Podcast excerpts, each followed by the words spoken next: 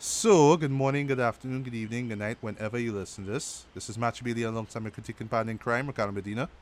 Hello, hello, hello. And this is another episode of BS Beats and Bailey. And at the time of this recording here, um, this is the Saturday before Carnival Saturday. Yes, folks, um, Carnival 2018 is almost underway. And unlike last year, um, the Academy Awards won't be held at Carnival Sunday night. You know, with people either fighting up to watch um, Dimanche Gras or getting themselves ready for, you know, J'ouvert and whatnot. So, you know, uh, with all that being said, though, we will be talking about four Oscar nominees for Best Picture. Um, It's a shame it couldn't be five because no, we have not yet seen Phantom Thread. I don't know what's going on. I, well, I, clearly, we're not going to get to see it theatrically. But, you know, see what. Uh, but the four movies in particular that we're going to talk about, first of all, um, is a well, one of my highly anticipated movies of last year, which is a shame because we didn't get around to seeing it last year due to certain circumstances. Of course, right. I'm talking about um, Guillermo del Toro's Oscar-nominated The Shape of Water. Right. Uh, after that will be uh, Darkest Hour, which uh, features our boy Gary Oldman, and you know we'll ask that we'll answer the question. I should say does does this man really deserve the best actor you know um award for is is, is he a shoe in actually or is he good is he destined to win that academy award for best actor i should say? Um, right. after that though we have a movie that's been getting a lot of hype a lot of buzz since it came out uh, last year. This one is called call me by your name. Just showed up on a lot of top 10s lists and um, you know, I was curious about this one too. I uh, didn't really know the, the cast or the director or anything like that, but the, the premise seemed pretty interesting. And I don't want to say taboo breaking or groundbreaking or anything like that, but just something pretty interesting. So you know, I'll share my thoughts on that. And uh, finally, Steven Spielberg, boy, The Post. Yeah. Yeah. And you know, just the story behind the production of this movie was pretty interesting. Like I learned about it after seeing the film. So you know, once we get to that point, you talk about that, and also um, the relevance of a movie like this in um, in twenty. Well, I guess in the 20, 2010s, basically. I was going to say um, 2017 there for a sec. Right. Uh, so you're starting off with uh, the shape of water. Um, this, like I said before, is um, from Guillermo del Toro, uh, one of my favorite directors in the game right now. Um, and this was co-written by him and Vanessa Taylor. Um, right. And this one here, like the way how they pitched it, like I don't know, I I, I was just, like instantly I was thinking Hellboy and Abe Sapien. So I was thinking like this is like Abe Sapien, the the um the early years, yeah. whatever it is, you know. Abe Sapien father. Yeah, you know, it, it could be when you think about it. Maybe not so much. Yeah, you know. Abe Sapien himself uh, which is funny because not just the, the character itself, this sort of humanoid, sort of amphibian ish kind of character, this fish like character, uh, but also the, the person playing the, the character, and that is Doug Jones, you know. Yeah, he yeah. he has have, have had a really good year this year because he also plays um Saru in Star Trek Discovery. Right. And he I'll straight up say it, he is my favorite character in that show. Um so and I actually like that show for the most part. It's not like well he's the only good thing or anything like that. Right. So um, so before we get into um, the shape of water, uh, well, I just want to talk briefly about my my um, just my relationship with with you know Del Toro's films. Um, so the first film that I saw from him was, believe it or not, Blade Two. To me, that was right. like my, my official introduction to um, Del Toro. Right. That's why. Well, I, I, probably saw movies of his before. I just didn't know who he was. Yeah. Um, well, I, I, I, think it's either I saw Mimic before or after that, but I didn't know who he was. I saw, yeah, I saw Mimic after. Yeah, um, and Mimic, I wouldn't say was a terrible movie. Like, I get why it was made and why, you know, the circumstances, you know, surrounding that film. Because, uh, for those who don't know, you know, he filmed that around the time when his dad was kidnapped. You know, shocking, yeah. but it did happen. You know, and I, I had a feel, I have a feeling that this, you know, of course, is stressful, and that weighed a lot um, in his you know to the to the to the work and the effort that he put into that film because um, while it's not a terrible movie, it's um, kind of forgettable. You know, I wouldn't say it's a cult classic right there. That it's just right. one of those kind of curiosities. Like you look at it, it's like, oh yeah, well, you know. But to me, what makes it relevant is that this was not only his um, second feature film, but also his official introduction into Hollywood. You know. Right. And because of what he managed to show in that movie, you know, he he got the chance to to do films like Blade Two, for example, which I thoroughly enjoyed. Um, of course, Hellboy, Hellboy Two, Um, and of course, this movie here, The Shape of Water. But what's pretty interesting, and this is what I really love about him, is that um, he always stayed true to where he came from. You know, he's he's Mexican, um, Yeah. and he managed to make well, apart from his debut film Kronos, which was um, done in 1993, and it was filmed entirely in Mexico, even though the story I believe was set in Spain, right? Um, Yeah. He always managed to go back to his homeland and do films, you know, do Spanish language films, you know, and um, it always tied back to the stuff that he was always fascinated with at a young age, which was um, basically the fairy tale, you know, the, the creature, the monster. So, you know, he'd Yeah. always take, like, Dark you know, the, the, the, the familiar characters like the vampire or, you know, well, not the werewolf. He hasn't done a werewolf film as yet. Um, but just like these famous monsters, these creatures, and always kind of play with their tropes and their archetypes and really make them more sympathetic. Sympathetic, sorry, make them characters that you you somehow care about, even though they look ugly and they may do you know ugly things, you know. And then another major theme with uh, with his films, especially like say Kronos, The Devil's Backbone, which is a great film by the way, um, and of course Pan's Labyrinth, which is his best movie to date.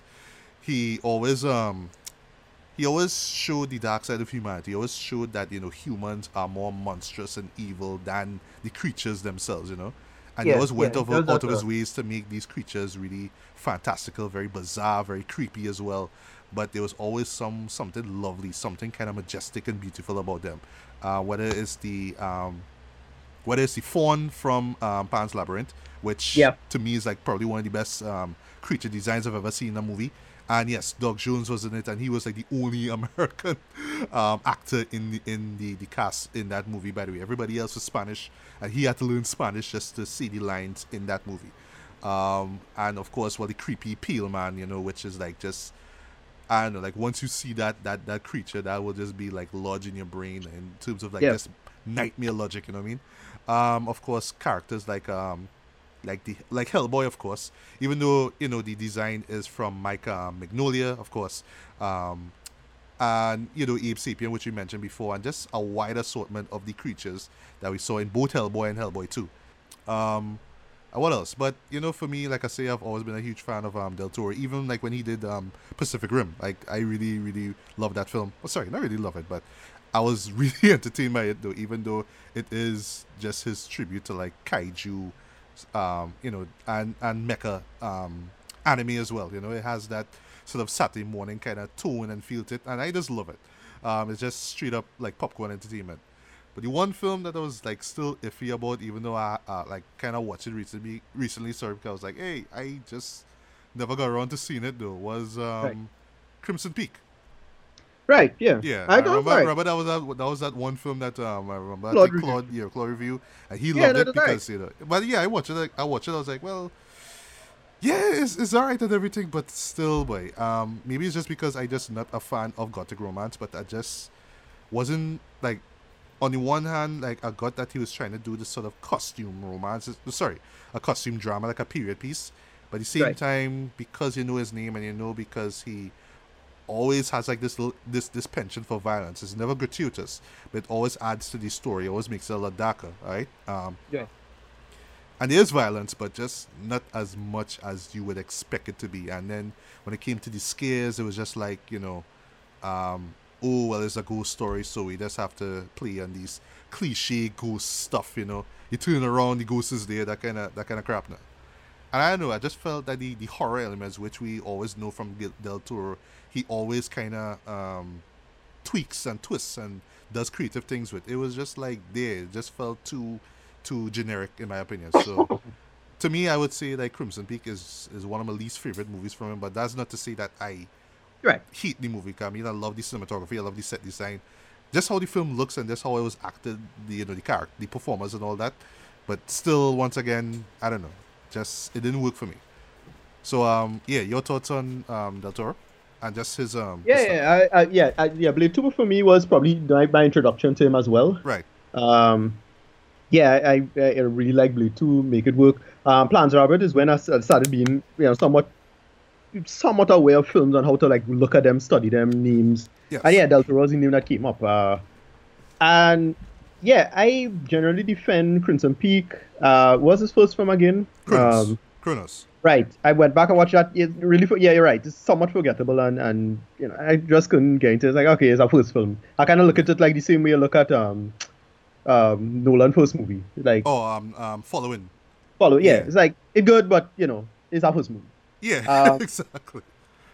And yeah, he, Del Toro have a, a workable vision. You know, he's one of the three amigos. You Yes. know, yeah, he loved he loved all three of them. I find in terms of filmmaking. But yeah, I um big fan. I, I am a big fan of his style and his vision. He's the one guy who still uses a lot of costume shit. Pacific Yes. Rim was pretty awesome because of that. Like the new Pacific Rim looking wild and over the top, but like you're totally missing that touch of a proper filmmaker. Now. Yeah, Uh, and, and on the subject of Pacific Rim, what I loved about it is um, I actually own the Blu-ray and I watch like the behind the scenes stuff. You'll believe like you know just in the detail in the um the uh gosh I forget the name of the mechas themselves, uh, but you see, and I'm a big Kaiju. fan. Right? No, I do, yeah. The oh gosh, is a is a German name. I forget it myself. Yeah, guys. Jaegers, right. Yeah, there's Yeah. little little minute details in how these Jaegers look now, whether it's like the Russian one or the Chinese one. There's these little Yeah. things now. And you know, it's for somebody like that to put that much care and thought into it now. And you know, as you a viewer, just look at it like, oh yeah, that's a Russian one because it, it green. And there's the, the, the Chinese one because it, it gold and it blue. Ah, sorry, it gold and it red. You know, it's like And it have an just extra see it arm. from yeah, they have an extra arms or whatever. But you know that uh, what I love about Del Toro is that he just puts so much care into just how everything looks, the craft into, the, you know, the designs into everything. And I really, really love that about him. Uh, but yeah, continue. Yeah, yeah. Uh, for me, um, he yeah he has a specific. Re- yeah, again, he does the whimsy stuff. He's a big time nerd. Oh Um, yeah, So you're gonna oh, get, yeah, yeah, yeah, so you're gonna get a bunch of stuff. I mean, he, in one of those Kojima video games now coming out. Um, he's a guy who just have a working sense of right the idea of again he does the idea of dark whimsy quite well. Um, and again he does really geeky stuff quite well. So I would like to see. He has a really good sense of vision and a classical sense of vision, even Yes, though, though he's a modern geek kid type. You know, he's, he's the Peter Pan type, and but he really has a good workable talent um, going forward now. Um, yeah, yeah, I, I, he's a big, uh, not the biggest, biggest fan, I'll admit, as a, from a filmmaker standpoint, but you know, he could still do a lot of stuff. He's not that old, you know. He, he can make a lot. Of, I, I was a big fan of him, and I could we get into well his latest film, which kind of continues on that trend. yeah, yeah. Um, and the reason why we we talking about all this now because um, and, you know, like what's the big deal, right? Uh, is because for the first time in his career, make note of that. The first time in his career, man finally get a a, a, a nomination for best director. Yeah, So that's like a big deal. It's like a huge achievement. now. So, like, I am on the fence now. Like, I'm kind of wondering now with this movie here, The Shape of Water, um, is this the movie that will get him that award? Is it the time now for him to really win it? Or Yeah, it's- it's- does he just have to work at some more pet projects and then Nah, he'll he- actually he- acclaim- um, Yeah, get- that's a, the, the, the Oscars is just implicitly political, not not necessarily in terms of structure, but just in terms of like overall cultural pushing and who go and get what and what not. Now. yeah, And yeah, it, the multiple a multitude of reasons why he could get through with with um, Shape of Water, at least something that I really don't think it'll be as it's going to be this year's Color Purple or anything like that. Um, wow. that, Yeah. that, that comparison, though, sorry. Right, you know, yeah, just a, a ton of nominations. Um, it's well, we could talk about it, but um, you know, it's a it's a, a Mexican director. You know, the, the subject matter and the material of and the sub of the of Shape of Water and everything that's lining up, and yeah, there's a lot of solid talent in the film as well. Yeah, Um, and again, he's the last of the three amigos to not get anything. yes. Uh, so it really feels like well, a working precedent going on here now. Mhm. Uh, so I don't know. We'll see. Yeah. Uh, I just want to jump in into what um, The Shape of Water is about. All right, no problem. All so it's about a woman by the name of Eliza. Mhm. She's lower middle class cleaner for some secret type company. Um, she's also mute, and she eking out her life with you know um, I forget the um, Olivia Spencer's name. Oh, you mean Octavia? sorry, Spencer, Octavia. Octavia Spencer's name. Sorry, Octavia. Uh, she's Zelda.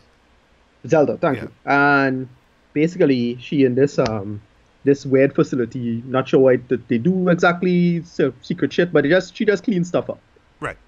And what happened is that they found something very strange happened one day where they brought in something, a creature, some weird creature, Mhm. and she what she do she basically got a relationship with this creature, and shenanigans ensues where you have people like uh, Richard Jenkins and Michael Shannon and Yes, our boy, that guy Michael from Shannon. A Serious Man. Well, I always forget his name, but he has a really good year because in three movies, three Oscar movies this year actually. Oh, uh, you mean uh, Michael St- Stuhlbarg?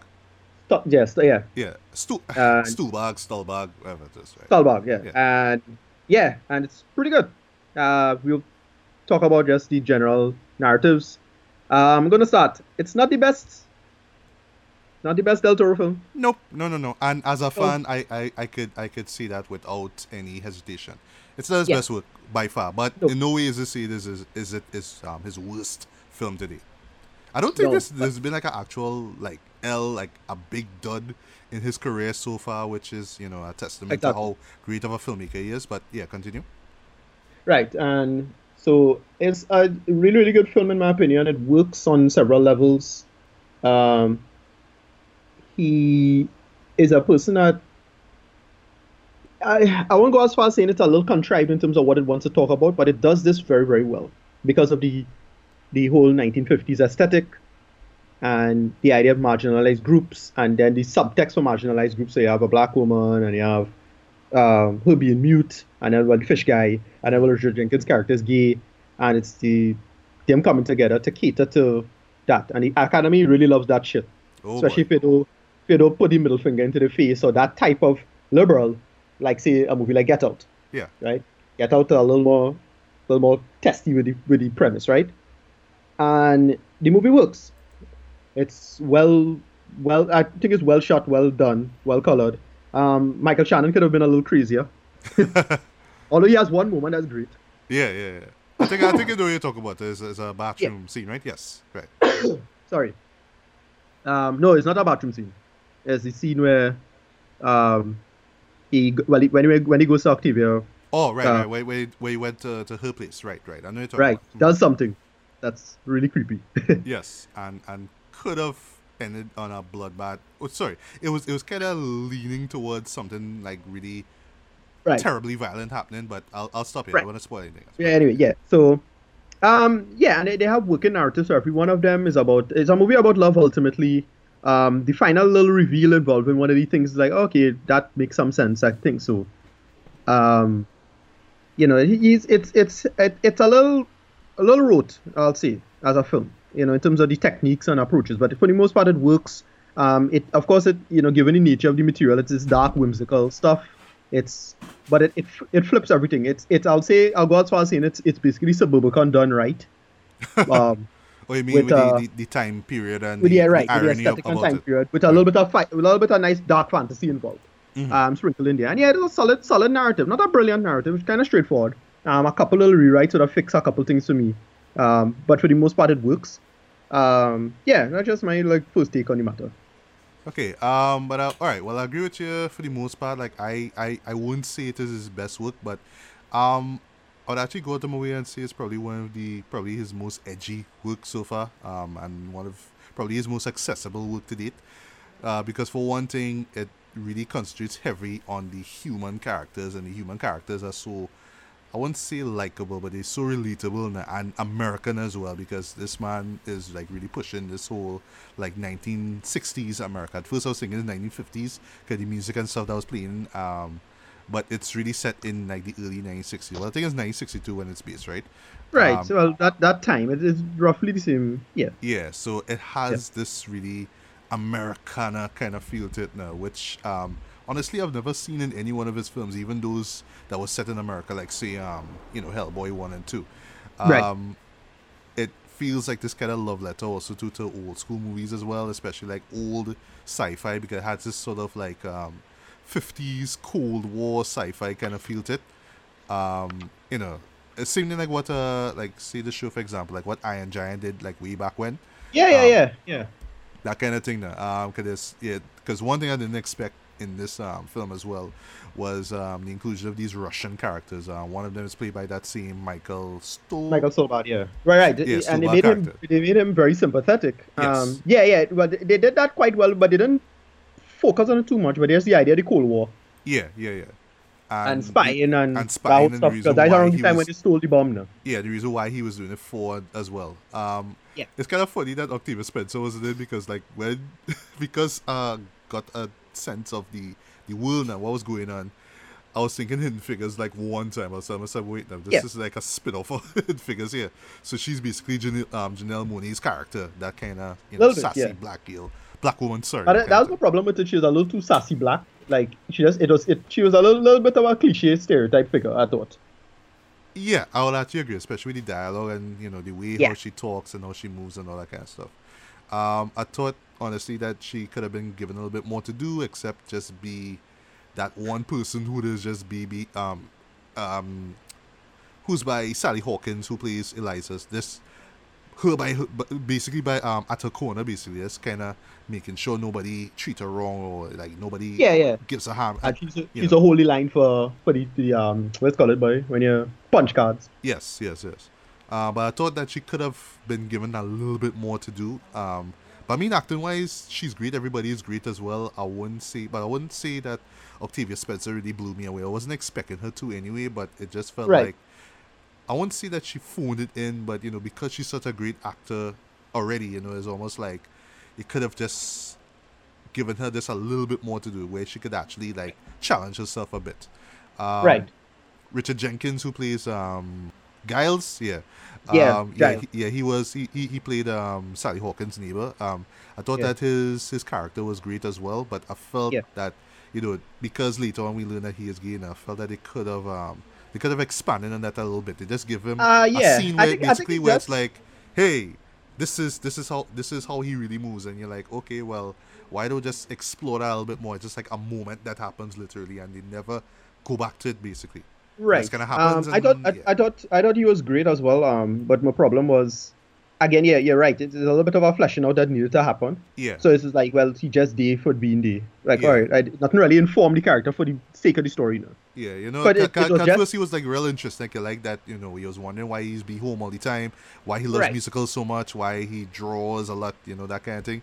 And then that Right. one moment happens, like, oh, okay, well, okay, maybe that's And why he's yeah, so they lonely. follow up on- They just never follow up on it. The purpose of it was just to show, well, the multicultural versus the white guy. That's Yes, how it yes, came yes. across. So, Yeah. well, all right, I'm a gay guy. All right, cool. Like, it just, up- like, you, you felt like a box being checked. Yeah. Yeah. Um, as far as Michael Shannon, you know, performances go, um, yeah, this this one stood out a lot. Not as much as all that though. Like I really wanted him to kind of amp it up a little bit, a little be a little bit more menacing. Uh, but you know, if it was like a true Del Toro film, like say, remember the um the the captain from um from Pan's Labyrinth, how vicious he was. But you Yeah. know, there was like a little conscience in him, especially near the end. You know, if you saw the film, you'll understand what I talk about. But here it was like kind of gray, but a little too gray. You know, almost like he have this um this mean streak basically, but he he didn't come off to me as inherently evil. Man, you know, it was just like Right. Yeah, he could work with you, you could talk to him good, but you know, every once in a while he might slip and might just move creepy and might just trick Right. that- I thought I thought like. I thought he was a, a, a really like o- he was a over like okay so if you say Richard Jenkins was a bit underwritten he was overwritten because they just had to make him the worst person ever. Yeah, well, well, that's the thing too, eh, because like, felt like the, that. The, the moments where he does come off as menacing and creepy, he was like real menacing and real creepy, Jen. But I, yeah exactly. But I, to I, the I point find of being they, they, to the point of being cartoonishly. No, I'm sorry, right exactly. I, I thought he was a little too little too cartoony villain. So it was I, I kind of well hilarious too, eh, but in he- uh, on- he Boston yeah. people are wrong. You know, he Boston people are wrong, and he don't respect the scientists, and then he's a douche, and then he click, he straight up torturing fish guy. Then he tried to he come on to Sally Hawkins' character, um, to Eliza. I was like, oh come on, you're, you're gonna make him a, a, a, a creeper too. Yeah. Uh, you need to do all of this, like and, he, and, I and then too the, bad at relationship with him and his family, especially with his wife, like there's this one really uncomfortable scene Right. with him and his wife, and you're like, um, okay, dial it back a little bit there. What's going on here? Right, I find it a little too much. Yeah, uh, but but you are right, dude. I really felt that they kind of overplayed his villainy a little too much, though. Like they just need to me, just need to kind of make up his mind what he was now. You know, was he just kind of, you know, creepy against women or just creepy against you know Right. um, minorities, whatever it is. It just felt like it was just all the the the, the tropes of like fifties or sixties male villains, now basically. Um, but Sally But they Hawkins. could make him. They could have make him like subtle, like you see. Okay, you, you mentioned Iron Giant but, um, before. Mhm. Um, remember the Mansfield character? yes.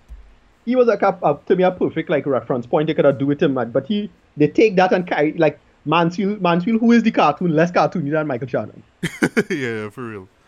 Um, what else? uh, Sally Hawkins too. Um, she she was. Great. I thought she was great. Yeah, she was great. Yeah. She great. She deserves that Best Actress nomination here, uh, because she has to do a lot, especially because she well, each playing a new character, so she has to convey a lot, not just with her hands, duh, but also with her with her mannerisms, her face as well. Um, and it was this whole her character was developed as well too was rather complex like you know just the little things you learn about her her little daily habits that's all i'll say one involving an egg timer that caught me completely off guard and Right, they just dropped right. that on you in the first five minutes i was like wow okay del toro being a little mature here all right Right, okay right. all right that's why i say it has a more accessible feel to it now it doesn't feel like uh, uh um like a fairy tale like you know say Devil's Backbone or Kronos or you know his, his Spanish language stuff now. It felt like a true American film, like how a Hollywood film would be, you know, like his little take on that.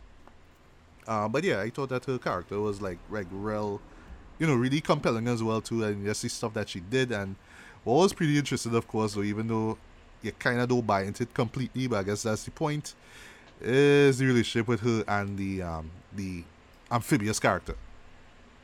God, though they sold it out in the trailer as well, but I was like, wait, wait, Right. wait, wait. They're really gonna have this Um, sort of What I didn't love like. thing going on here, and then it kind of gets Right. sexually like um. I'm not But sure if I'm supposed to buy into it or if it's just That- some well, kind okay, of so, B movie yeah. tribute or what. Remember I mentioned what happened. So I mentioned earlier the last scene when they revealed something about her, and I was like, well, Right. Yeah. is this?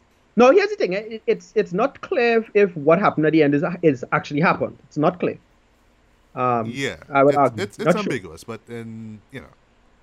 Yeah, then, but then again, if- his movies, well, especially like Pan's Labyrinth, for example, that has a biggest end. But is either Right. you buy into what you think is, it, it all depends on what you think the ending is or what it means. Right. the- So I, I I have no problem accepting that it could be vague or whatever it is. But if I were to read it as what I saw on screen, uh, that kind of undermines somebody the somewhat undermine the relationship now in a Mhm. sense because if the idea is that it's supposed to be and well you can make the analogy interracial, then it kind of throws off the whole thing kind of or I should say interspecies because it throws off the whole premise now Yeah. with the reveal. There's a reveal at the end. And it's like, all right, if that's the case, what? All right. But I, I willing to think it's just entirely fantastical, not not it's like whatever happened, it could happened in her head. Um but I don't know. Yeah. And and that's the next thing too, because like for me, because I was looking at the the aesthetic, the story, everything when it's set, all that kind of jazz. I said to myself, this is like old school sci-fi, know, like this is Del Yeah. Toro doing old school sci-fi. Like I wouldn't have Black thought Lagoon. of it as being yeah, creature from the Black Lagoon. So I wasn't thinking of it like oh, it's it's another Del Toro fantasy film.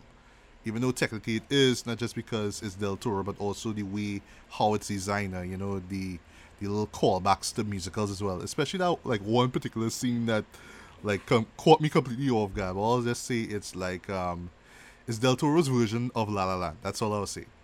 Caught me completely Um, off guard, and I was like, wait, um, Right. this is kind of goofy, but It well again it, it served it served its purpose because yeah, got, at least I they got what it set it up for. well enough. They set it up well. I'll Right. give them that. So it didn't come out of left field, but they set it up well. So yeah, that that one scene was kind of goofy, but it was kind of sweet and charming as well. But I think my main issue is, oh yes, and of course Doug Jones was great as well. But I find that they just really didn't give him that much to do now um, in terms of his Right. character. I think they could have developed his character a little bit more, um, shown him a lot more now. 'cause I find it was just more about the characters involved in you know his his journey. Basically, it wasn't about him himself. It was about everybody Right. else. Um, and I Uh, felt like if you saw more of him, then I would have believed the whole love thing that was going on between um, Eliza and that creature. Right. Yeah. Um. Well, for me, the my only big problem with the movie is yeah. Well, the script itself, as I mentioned, uh, well, I mentioned to when, when I was talking to when we, when we were at Wayne, Yeah. uh, how it needed one more script rewrite. Just to yeah, fix I, I. I, I would I would agree with you because um, honestly, I find uh, to me, uh, um, although I know that he he had you know great intentions with it, but I find that the movie kind of lost focus a number of times. Now. It was about Yeah. this character going through this. It was like Rich Jenkins going through this. Then we Yeah. got to talk about Sally, Jen- um, Sally Jenkins going through that, um, and then Octavia Spencer going through this, and you know it just spent so much time on other characters, almost as if wait, oh, so what about what about the elephant in the room? What about the actual creature itself? How come they're not doing anything with, with him really? So Yeah. what's what's going on here? And that's where it became less of a fantasy and more like, well, this is some kind of period piece kind of sci-fi thing, you know, something like that now. Yeah, yeah. And it, my attitude was, um, you know, one of the well, the big problem was the actual narrative itself. Um, Mhm. the, the working plot, especially coming down to the end. I was like, you know, they could have come up with a better way to resolve this and address that in this way, in terms of the piece and then the timing and then the building. The tension wasn't built up properly. Um, you kind of saw a lot of it coming you, when you when the big well, they have a big thing that happens at the end, the culmination of the uh, ending, and it's like, okay, well, I kind of saw that coming. Whatever, that's it, and story over. yeah, Um, yeah. It, it just this kind of. movie could I would say, I would say it wraps up quickly. It just kind of. It's like, all right, well, well, you know, we have a act. Um, Right. yeah, kind of wrap things up so that we just do everything all quick and speed it Right. up. and it, it felt it felt like a little too in in the lines painting in, within the lines too simple now too Yeah. straightforward and again it could have come up with a better way and then well something with, with Michael Stuhlbarg involving Michael Stuhlbarg and Michael Shannon coming out the end I was like uh you could have do this a little different uh, that change some of the dialogue in the scene and make it flow a little better Yeah, Um, I, I I understand what you mean. Yeah, yeah. right that's about it I Yeah. overall I really enjoyed this movie overall I didn't have any major major problems with it in no massive sense just the little small little holes Yeah. that kind of add up. Um, I won't go as far as saying a death of a thousand cuts or anything like that, but just a No. small handful of problems that could have make it go from being good, which I thought it's, it's actually perfectly fine, to I think it could have been great, but it, it just kind of missed that one step or two. Right.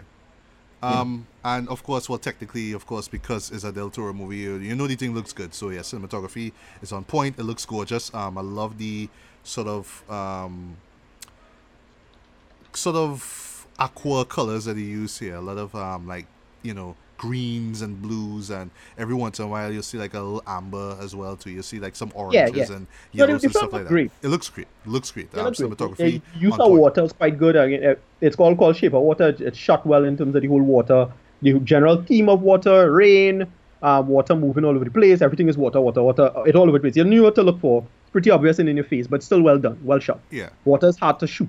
You could fuck things up with your camera. Uh huh. Uh, Um, and Yeah, I mean, that's finally. Yeah, and finally, last things last, the music I thought was great as well. Um, uh, of course, Oscar Woody. Um, I like how whimsical and I don't want to say dark. It just feels like some like a product of. It, it sounds like a '50s film now, but in a very great in in a, in a great way. It has this sort of romantic kind of feel to it, but not too romantic as well. Um, right. You know, without sounding too artificial now, and I think it really works. It it adds a lot to to the story. But um, but yeah, for me, like I wouldn't say it's his best movie to date. But you know, if the man wins fit, I'll be like, all right, well, you know, it was it was years and it was it had to happen at some point in time, and you know, I'll, I'll be proud of him. But uh, Yeah. for me though, this is like I say, is, is easily his most accessible work, and yeah, I mean, I have no quarrels with, with it. I, but I do agree with you. The script really does need some work. I really do find that it bounce it really does bounce from character to character a lot, and you don't get to see enough of the the creature itself, which is kind of against the point. You know what I mean? But still, for for what it's worth, I will still give this a lighter, decent four to five. Man, this is uh this is one you should check out um, on the big screen. It's actually coming out down here in Trinidad um later on this month. Well, Nice. okay, I should say let me let me rephrase that. It's coming out the same day as um as Black Panther, boy. oh And I'm like, God, but really, Judd? So y'all could have bring this out um the Wednesday when well th- this Wednesday coming up at the time this recording when three billboards outside Ebbing, Missouri is coming out, right? That would have been a great deep um double. But nah nah nah, you just want to bring it out when Black Panther's out because I don't know. Right? But yeah, this is one um you should check out on the big screen or you know get on Blu-ray wherever it is. Um, but you'll if if you're a Del Toro fan, you'll love it. Um, I wasn't that totally amazed by it, but you know, as a Del Toro fan, I appreciate what it is he did. But for now, yeah, lighter, decent, four to five for me. So, what is Yeah, your uh, rating? yeah, for me, I give it as just a solid movie tongue. Um, it works for the most part. Um, Uh-huh. just a handful of issues, but it didn't it didn't rope me in a the way I thought it would have roped me. Um, just solid, good, Yeah, worth your money in that sense.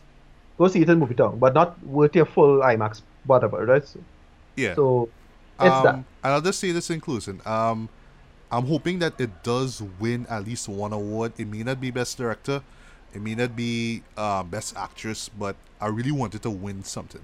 If it win best supporting Uh, no, actress yeah, for Octavia Spencer, I'll be like, um, Nah, nah, I don't think. nah, nah, nah, nah, I might have if you. Nah, I don't think so. What I feel it might get is like costume stuff.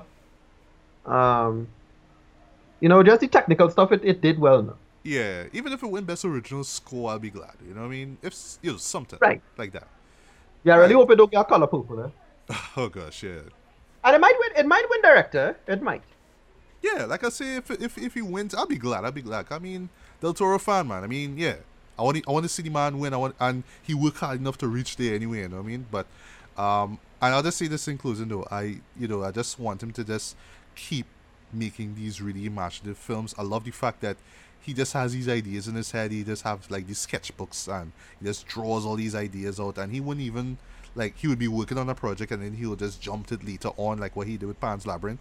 Like he had that idea from like since Cronos days, like back in the in the nineties, you know. But he he never let go of those ideas. He just kept expanding on it, and then yeah, the rest is history. Right. You know what I mean? So I just want to see him make more of these imaginative movies. You know what I mean? And really push fantasy, you know, and sci-fi to you know Oscar worthy levels. Yeah.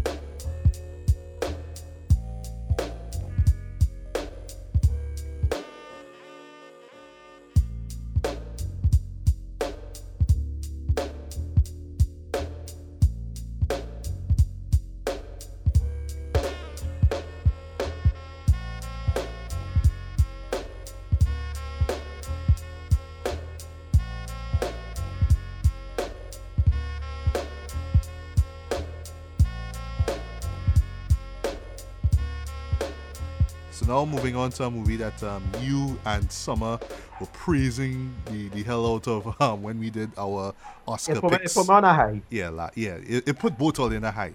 And so much a high that I just had to see the show for myself. I had to see if this thing was really worth that praise all they were giving it by. Darkest Hour. Yeah. Um, this is directed by Joe Wright. Um, he is the guy who gave us um, Hannah, which was a great Right. action thriller. I really enjoyed that. And um, Pan, that movie that, that was critically ripped to shreds by That's the Peter Pan film. yeah, that was like the last Peter Pan film, the one that real people take shots at because it was just so terrible. Yeah, he also Okay. did Atonement and um, Pride and Prejudice, but um, I, I I ain't seen them shows, so yeah. Right.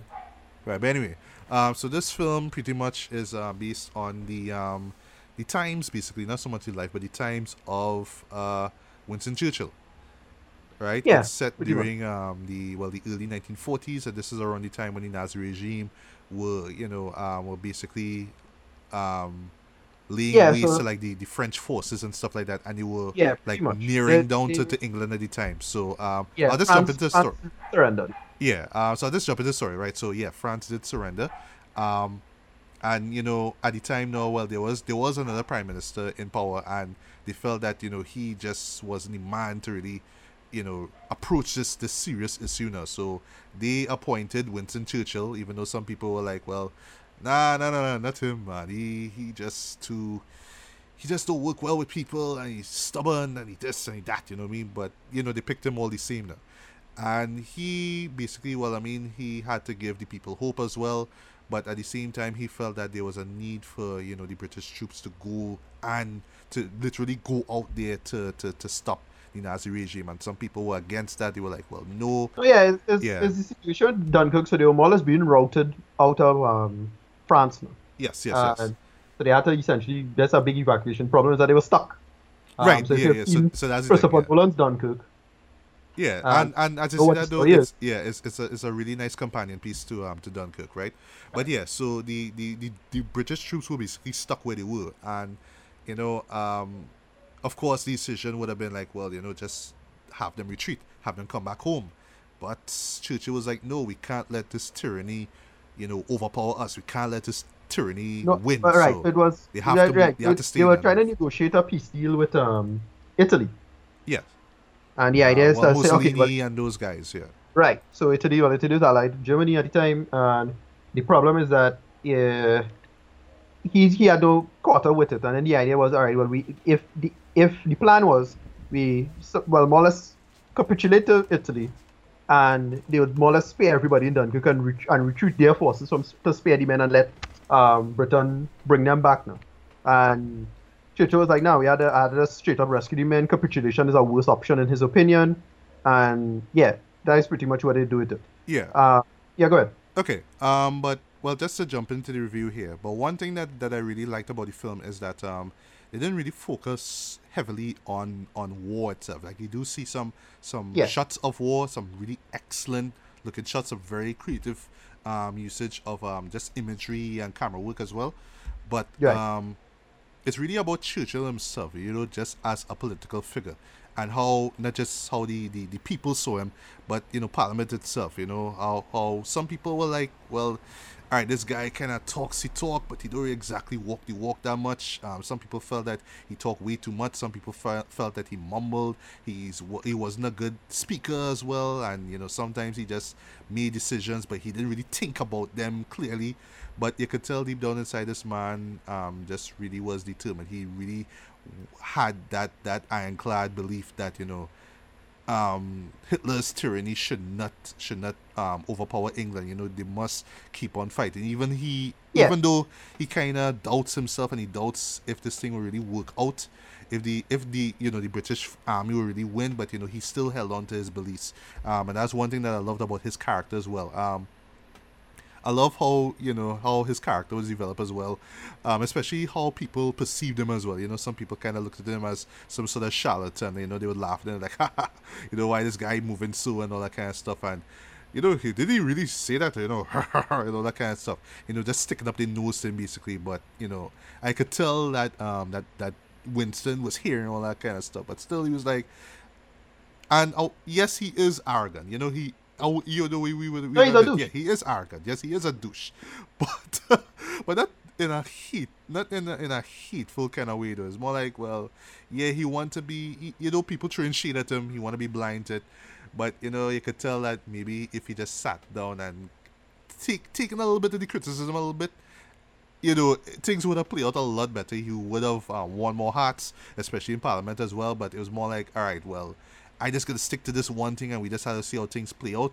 And maybe every once in a while, I'll give like a little powerful speech to rally people up now. Um, but let's get into performance one time though. Um, Gary Oldman, oh my god, um, Yeah. this like I've always praised Gary Oldman. I was always call him like the chameleon of um of of of um of film, you know, because from ever since I saw him in Bram Stoker's Dracula back in '92, and then I saw like um well, great movie from the '80s called Sid and Nancy, where he played um Sid Vicious, right? That was like one of his first performances, one of his best in my opinion, right?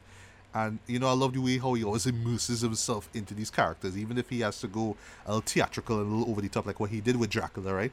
Um, Yep. But here, though, the only thing that was distinguishable to me, like I knew it was Gary Oldman, was uh, were his eyes. That was the only thing. Everything else, from the way how his face looks, from his body, you know, his clothing, everything, it looked tot like I would not see. I, I did not. I did not see um Gary Oldman. I saw Winston Churchill on screen. Yeah. And the only thing, Yeah. the only way, like I say, how I knew it was Gary Oldman was the eyes, right? Those blue eyes, right? Right. But dude, that man totally, totally, totally killed it. I said it before, you know, in my in my uh in in the Oscar um thing that we did um last last week, this guy has to win the um, best actor Academy Award for this performance. Right. This- well, I still haven't seen. I amazing. still haven't seen DDL, but I do agree. More than like he could probably gonna get this because yeah, he was pretty goddamn awesome in this. Yeah, um, he had the one-liners. He had great speeches.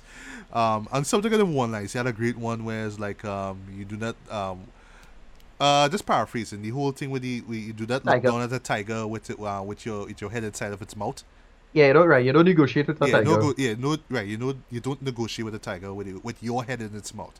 You know, Yeah, that, well- that to me is like the one-liner of that movie. Um, Yeah.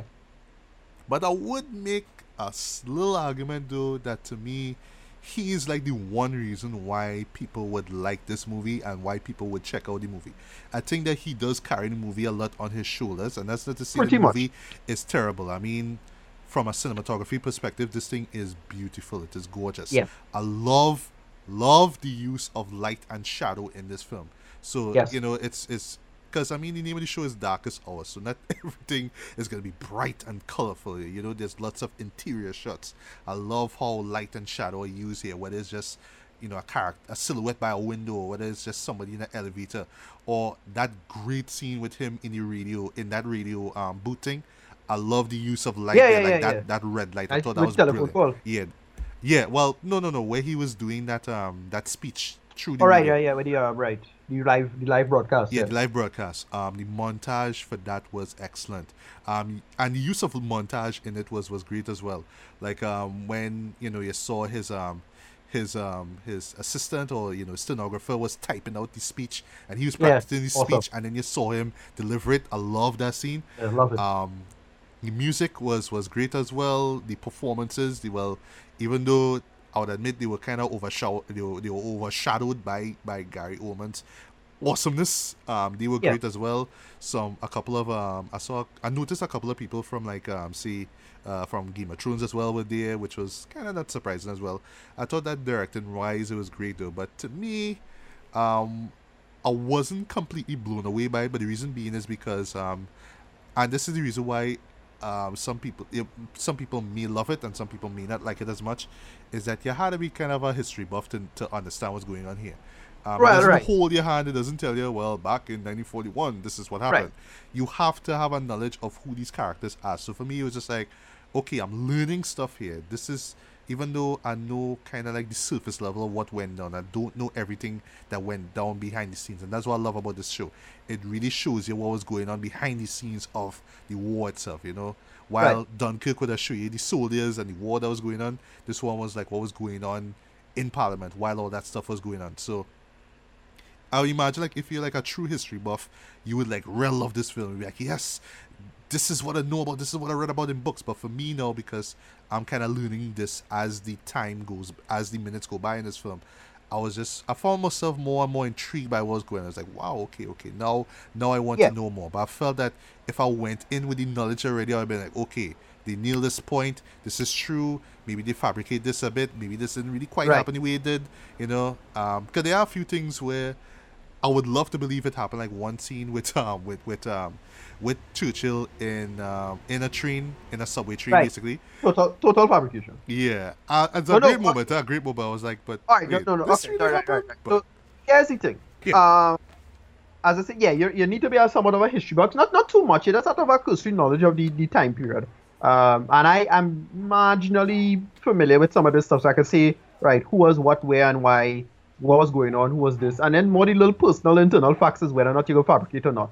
Um, that, you know, it's kind of similar with any historical film, and yes, it's understandable why you would make the case um, to fabricate a sequence because you need for time. yes, Okay, it, only, it won't fit in real life time now. So um, there are a couple factors like okay, whether or not the girl brother was uh, a soldier. oh, That's actually in the war, right? Right. right. That's actually not true. Okay, I, I didn't even know that. Right. Um, stuff like that. Um, But in his story, it, it works, eh? It it because Exactly. there's there's a moment where, like one of those kind of um those moments where the you know your protagonist is in doubt. He, you know he's he's about to give up, and then you know it's just this one person coming and saying, well, you know you got to keep on fighting because this reason. Right, and well, for me, how- another thing is that well, it's only the, the- again the same train sequence. Um, well, it's a hodgepodge of events. So it's kind of like with um, remember with um, oh gosh, this movie, the Disaster Artist, Yes. where it was one screening. No, it was just multiple screenings that in real life, right? But it's, they had it as one screening in the movie. Right. kind of same thing. They just hodgepodge. What he used to do that. He used to go about in public and kind of talk to people sometimes, kind Right. of thing. I, I imagine that's how it played. Okay, he is a politician, Right. right? He has to do that. But it wasn't like, oh well, he just decided to talk to this one set of people, and that is what um derive the whole thing from now. Yeah. His decision making now. Um, yeah, that's pretty much the situation in that case. Uh, so it's stuff like that in mind because it, it get the spirit of what you wanted to do now. Yeah. Um, the sake of good storytelling. So it's not a big problem. I don't think they had any major like politically in- factual things like they couple things involving um oh gosh, uh, not not um his friend, the name slipping me right now, but Not, not the Uh, former prime minister, right? Yeah, the other other thing, other other thing who had to um he died and he died a couple months after the decision making, so stuff like that. No, Yeah, yeah. um, so that's about it. It's not like a, it's not like it's a big problem, but it's um, it it is making the story fluid. That's any philosophy, that's any historical account stuff. It, it, it, the probability of you being trying to be fully accurate is, is almost, almost always mess up your story. You know, you have a story, you have a story to tell first and foremost, and then facts after. Yeah. So you compromise and find a halfway, and that's kind of what they did, which I which was fine for me. Right. Um, couple other things before I forget that this is just for people who want to see this film. Huh? Um, I like how unapologetically British it, it is. You Yeah. know, um, it's not Hollywood. Like you will know the difference between a Hollywood film. Like if say Steven Spielberg were to make a movie about this, you know there would be that that that lush um jo- John Williams music in the background for certain scenes. You know, there would be that one moment where, even though you do have that in eh, where it's like they're driving the force home and, you know, the music swells up and it's like, yeah, you know, that kind of stuff. They do that Right. near the end, but it's done in, you know, in this, in such a British fashion, fashion as well, where it's not so much about, um, you know, flashiness and showing off. It's just about what's being said. It's more about what's being said than the actual feel of what's going on. Like, you know, that, that kind of thing. is not so much about the, the camera work or the cinematography. It's just about the performances and what's being said here. Um, and, you know, just the way how the characters talk and interact, um, you know, it really does feel very British. It's not about anybody trying to upstage anyone because, yeah, Gary Oldman is the man here in this movie here. Um, another thing, too, yeah, this is a this is one of those shows where you have to be patient with it. I would say it moves at a snail's pace. It takes its time. It tells the story well, but don't expect it to move fast. Don't expect a lot of things to be, you know, hitting you over the over the head. Um, and because it's set during you know wartime, don't expect to always constantly for the film to just constantly cut back between war um, scenes uh, for you to be engaged in it. This is more about the the stuff that's going on, you know, while the war was going on. So you have to be patient with it. And you know, for some people, they might find it to be a chore to sit through a movie like this. But you know, it's just a bunch of talking and a bunch of politics and blah Yeah. blah blah blah blah, and a bunch of you know snotty upper class British people. But it's more than that. So yeah, I mean, while I would while I would imagine myself being blown away, you know, especially if I love, you know, 'cause I mean, I, I love I love his I love World War II history, yeah, but I just know about it like on the front lines, on the battlefields, that kind of stuff. I don't know about it. I don't know about the internal struggles that was going on during that time. So, you know, because I wasn't too versed in it, I kind of came out of it like, yeah, I enjoyed everything technically, you know, um, thematically and everything, but I wish that I went in with some more knowledge. Then I would have come out like, yeah, I really felt that. Um, and I would say the same thing about a movie that we're going to talk about um, later on, The Post. But still, Yeah. for me, you know, um, this is a labor of love. You could see it. You could see it in every frame, every shot, and of course, Gary Oldman just kicks, um, just you know, just kicks it. I was gonna say knocks it out the park there, but know, he kicks it, he kills it, he does all kind of things here. Um, and I really rooted for this man to win. Um, Yeah. but yeah, other than that though, as as far as historical biopics do, um, biopics go, sorry, uh, this is this is this is solid business. This is a very impressive film here. Yeah. Uh, I agree with that. So um, for me, I would give this a decent four, man.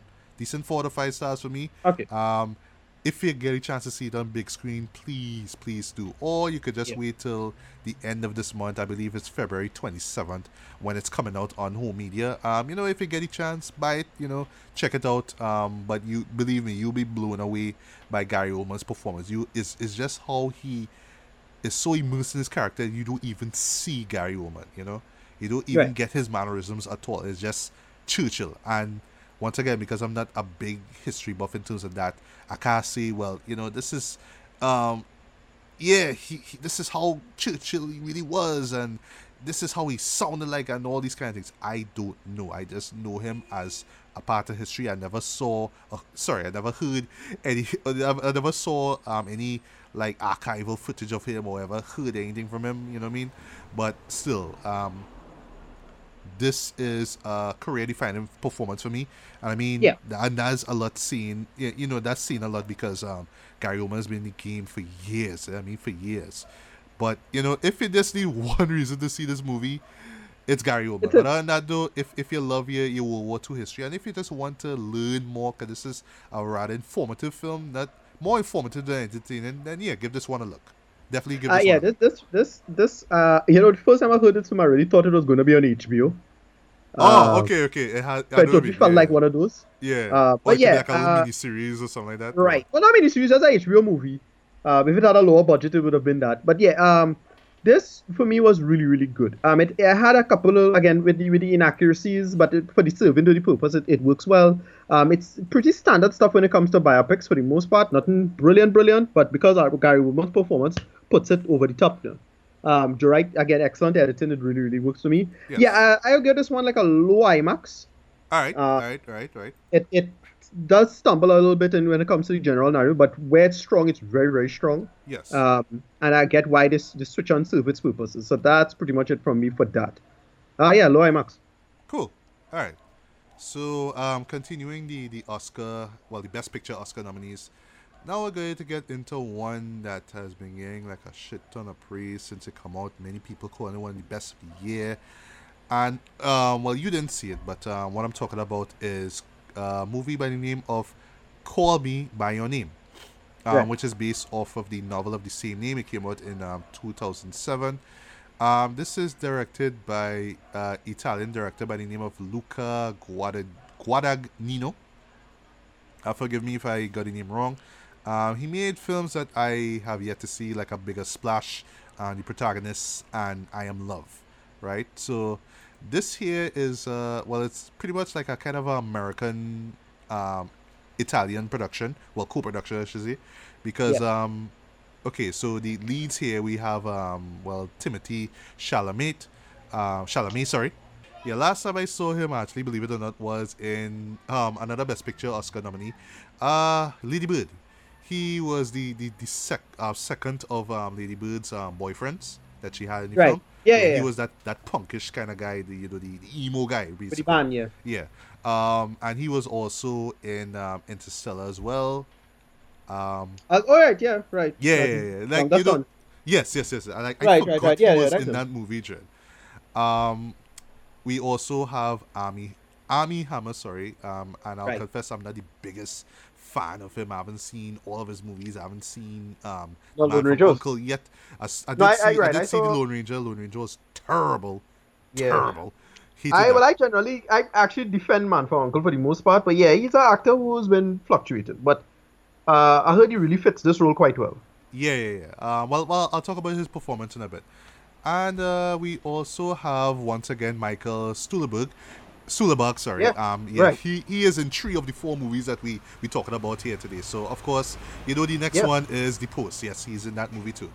Wow, he has had a year, right? Um, so basically, uh, this story is um, set in the early, well, let's say the mid '80s. It's set in um in Italy, and um, Right. Timothy plays the character of Elio Perlman. Um, he is a Jewish American Italian boy. Um, he lives in this. Um, he lives in this in this um, well the countryside basically Italian countryside with his um, parents.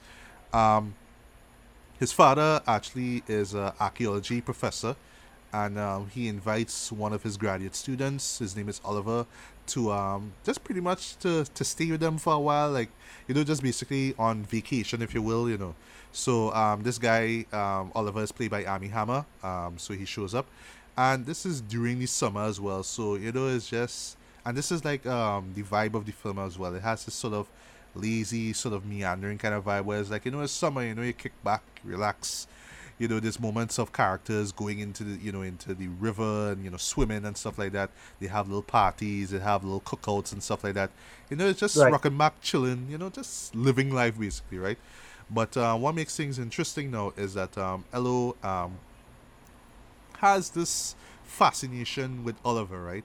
And then, and what makes this film pretty interesting, you know, certain films, um, one in particular I have to call out, uh, Play the Devil, Trinidad's Play the Devil. Um, well, I don't know if you saw that, Ricardo, but basically it was see- where an older man was trying to track this younger boy because he was Right. attracted to him. So in this film here, it's the reverse of that. It's Elio, the Okay. younger guy, and he is um he is attracted to Oliver. You know, he's a suave, handsome dude, And I admit, Armie is, is, is kind of a handsome dude. So, Right. you know, Elio being young and precocious already, you know, he is attracted to this guy. And he's that type of person that, you know, well, because they do spend a little time together, uh, most times, Elio, you know, you know, both of them always appear to be shirtless, you know, whether they go in, whether um they go in to sleep or whether they go in by the river to swim and whatnot. They always kind of see each other shirtlessness. So I see where the physical attraction comes into play there. So Right. Elio is like, you know, real trying to hit on him. Well, it's kind of subtle as well, uh, you know, kind of hugging it, not hugging him, but kind of coming up from behind and you know that kind of stuff. There. So it's that kind of you know little subtle touches and all that kind of stuff. But then eventually it develops into like an actual relationship between the two. So yeah, they they, they, they hug and they kiss and stuff like that. So it's an openly gay relationship here. Um, but that kind of affects um well in terms of Elio's um perspective well in terms of Elio's story um there is a, a well this local girl um, who lives in the area uh, who is attracted to him and they have this sort of on again off again relationship here but you know to him it was just like well you know is it all it's all a matter of like emotions uh, if i'm feeling you any moment and if i'm not feeling you well you know whatever. So um it's he, he does kind of come off more as a, as a pansexual character you know what i mean? Okay. um but in the film they do kind of play it off as you know homosexual here especially with oliver's character here. Um and basically the film is just kind of just exploring and observing their relationship over the course of this summer um i'm not gonna spoil the end here but um i would say it results in this long take and when you do see this long take you'll be like also, that's why they nominate him as best actor. Okay, that's why Yeah. they nominate Timothy Chalamet. Um, all, it does involve him. That's all I'll say. But it's just that one shot where I was like, okay, okay, okay, this man, this man, this man has something. This this this, this Right. dude has something. Right, right, yeah. Um, so let's jump into the film as well. Um, so the praise that this movie is getting, and this is pretty interesting because just right off the intro, the opening credits of uh, of it, I was like, all right, this is this is clearly an art film, all right, and I have no problem with art films. I love certain art films from certain directors. I don't like all of them, uh, but the art films that I really um, gravitate to are the ones like from the '60s, the ones that kind of help define cinema, like you know Jules et Jim from 1962. And I was thinking about that movie in particular because it does involve a romance, well, more of a, a love triangle, which was with these two guys who were in love with the same girl. But in this case, now it's um, you know, it's um, Timothy and Armie clearly in love, but at the same time, oh yes, I forgot to mention, um, Armie does have like a little relationship with a with a um with a young woman in the village as well too. So Right. it's kind of like a love triangle kind of thing, but maybe not. You know, so they both have their sort of um, heterosexual stuff that they deal with, but you know, you can tell that they really do have this sort of affection and love for, for one another, right? Um, but yeah, with Jules et Jim, though, um, I was noticing in terms of just the idea of archaeology because um, just like in that movie, there's um, some shots. Um, one montage is basically where they they're looking at these um these sculptures. Of course, it's you know sculptures of men. You know you know I talk about the um the I forget what you call it. The Milo. I forget what you call it. Something the Milo, if it is like that. Is this real famous? Um, this famous sculpture of like this, like the male figure, no, like the this really Right. handsome Greek male figure, basically like that. Um, and you know, just it kind of adds a lot to this movie here, and this kind of obsession with the male form as well, with the male gaze, basically. Um, also too um it does have a couple of uh, like artistic little moments as well visually like there's one scene where like a quick scene actually is like a flashback and they add this sort of dark room sort of visuals to it i was like okay okay i know i saw that before in a movie already like another art film but for the life of me i Um, can't remember what it is Vicky Cristina Barcelona. Uh it's not that um actually it's it's an older film but it's one that used that same sort of dark room effect i can't remember what it is Right. Red effect. Yeah. Yeah, um, but you know, on the subject of art film, uh, one thing I really love about this movie here is that it does harken back to that old era of of um, of art film where, you know, it Right. was it was really uh, a true um, uh, contrast to like stuff that was coming out of Hollywood, right? So you know, like it's like those European films, those French, Italian films, for example. This one takes its time. It's slow, a little. It a little slow at times, I would admit. But I know to some people they might find this thing really dragging a lot. But I understood where they were coming from because once again, because of the setting of it, it's summer. It's like you know, you just basically you wake up. It's always sunny. You could always go and swim or hang out with your friends. And the case of Italy, and this is one reason why I want to go to Italy so bad. It's just the idea that you could just jump on a bike and just go, just ride to the city and do whatever you want, that kind of thing. Like I love that. Right. It really does. Um, it really does romanticize Italy in you know in in a really magnificent way. Um, but really, it's about the characters themselves, and while they don't really do a lot of, while the characters themselves are like complex or like really, they don't really go out of the way to really flesh about a lot. But there's a lot of subtlety and nuance in their characters as well. Whether it's how characters react to certain things, or you know the silence, or just stuff that isn't being said, you know stuff like that. Um, I thought that it added a lot to the to the to the film as well. Even right down to the relationship that um that Oliver has with um with Elio. You know, it's not like telegraph out there like yes they're gay and they love blah blah blah blah blah. It's really like you know kind of secretive as well like you know um, but at the same time and this is another pretty interesting thing here about the show is that well the parents aren't exactly aware of it but they know that there is this relationship between the two of them. This friendship at least that's how they call it. But um interestingly enough this this actually caught me off guard. Um michael Stuhlbarg, Stuhlbarg's character well he plays um Elio's father um yeah he has some deep-rooted secrets as well. Well slight spoiler he he he did have homosexual feelings at a point in time in his life. So he Right. more than understands what his son is going through.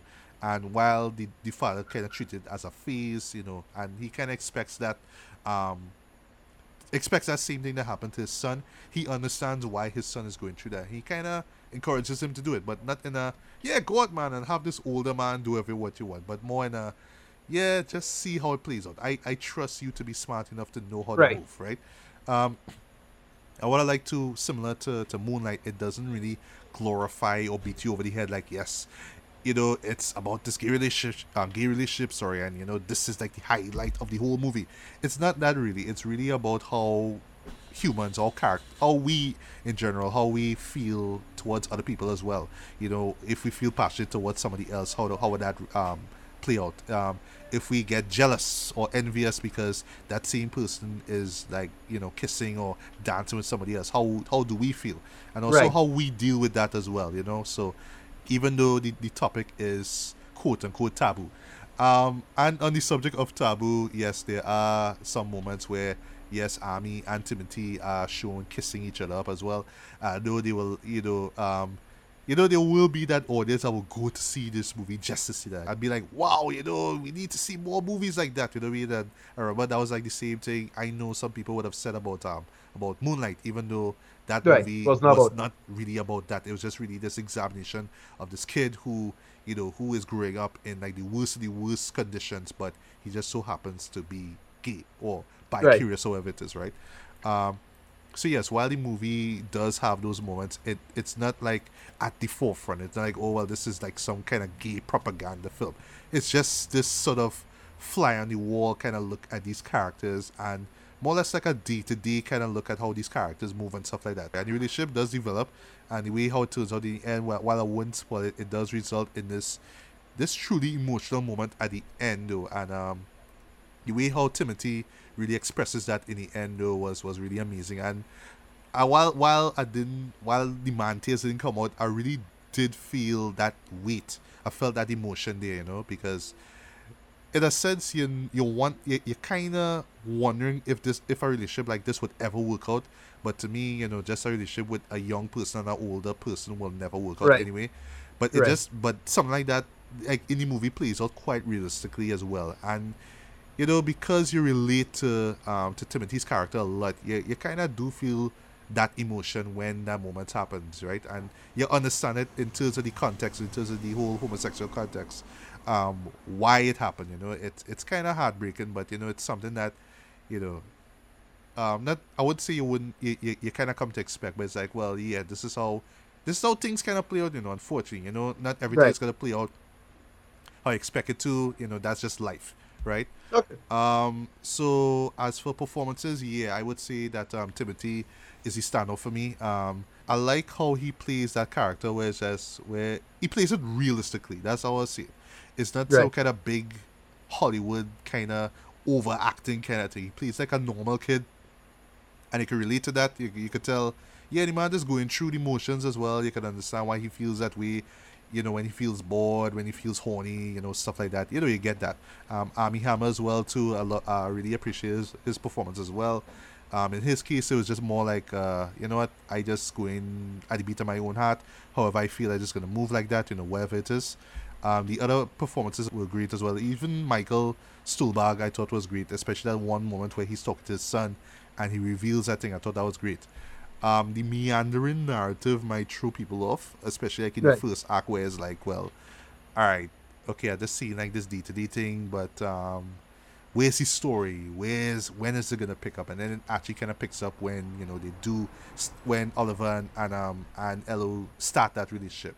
And still from there, it doesn't kind of play out in a Hollywood sense. It just plays out once again like it's summer. Like one day they do this, and then they go out, they go on this trip here, they go here, they do these kind of things, and things are going on. That's how it feels. So it's literally like this condensed version of a summer in these characters' lives. And once you go in knowing that, you'll you'll kind of appreciate the narrative and where they're going for.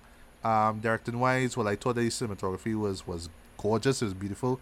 You really do want to go to Italy. You really do want to visit the countryside. You really do want to to um to experience that life there. Um, it has this sort of 80s aesthetic as well, especially with the um, the title card in particular Right. um, which is very 80s in my opinion. Um, but everything else though, like um, has this sort of like artistic feel to it. The way how it's edited, the way how the music feels as well. Um, oh, and as for that best original song, that Mystery of Love, like I heard it, and it's a really nice, really sweet, very indie-ish kind of song in a way. The it's like it's male vocals now, but it's more like it has this sort of I don't want to say Simon and Garfunkel, but it has a sort of like old '60s indie rock kind of feel to it. But I thought it added a lot to the the romantic vibe of it. And at the end of the day, it is a romantic film, more like a coming of age film as well too. So it kind of plays Right. with both genres a lot, and how it comes together and how it plays out to the end, I thought worked.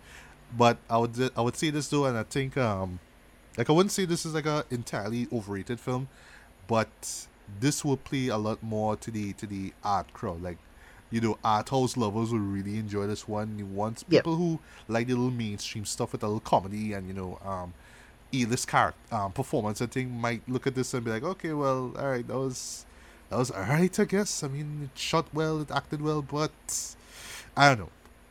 Um, and I would see this here. Like, I would not have put this in my um in my top seventeen list from last year, but this definitely would have been an honorable mention. Like, I see the appeal, Right. I see why people love it, um, and it is amazing. You know, although not surprising now in in our time that, that something like this would come out that really plays to that art house vibe and be praised that much and be nominated for so much awards. You know what I mean?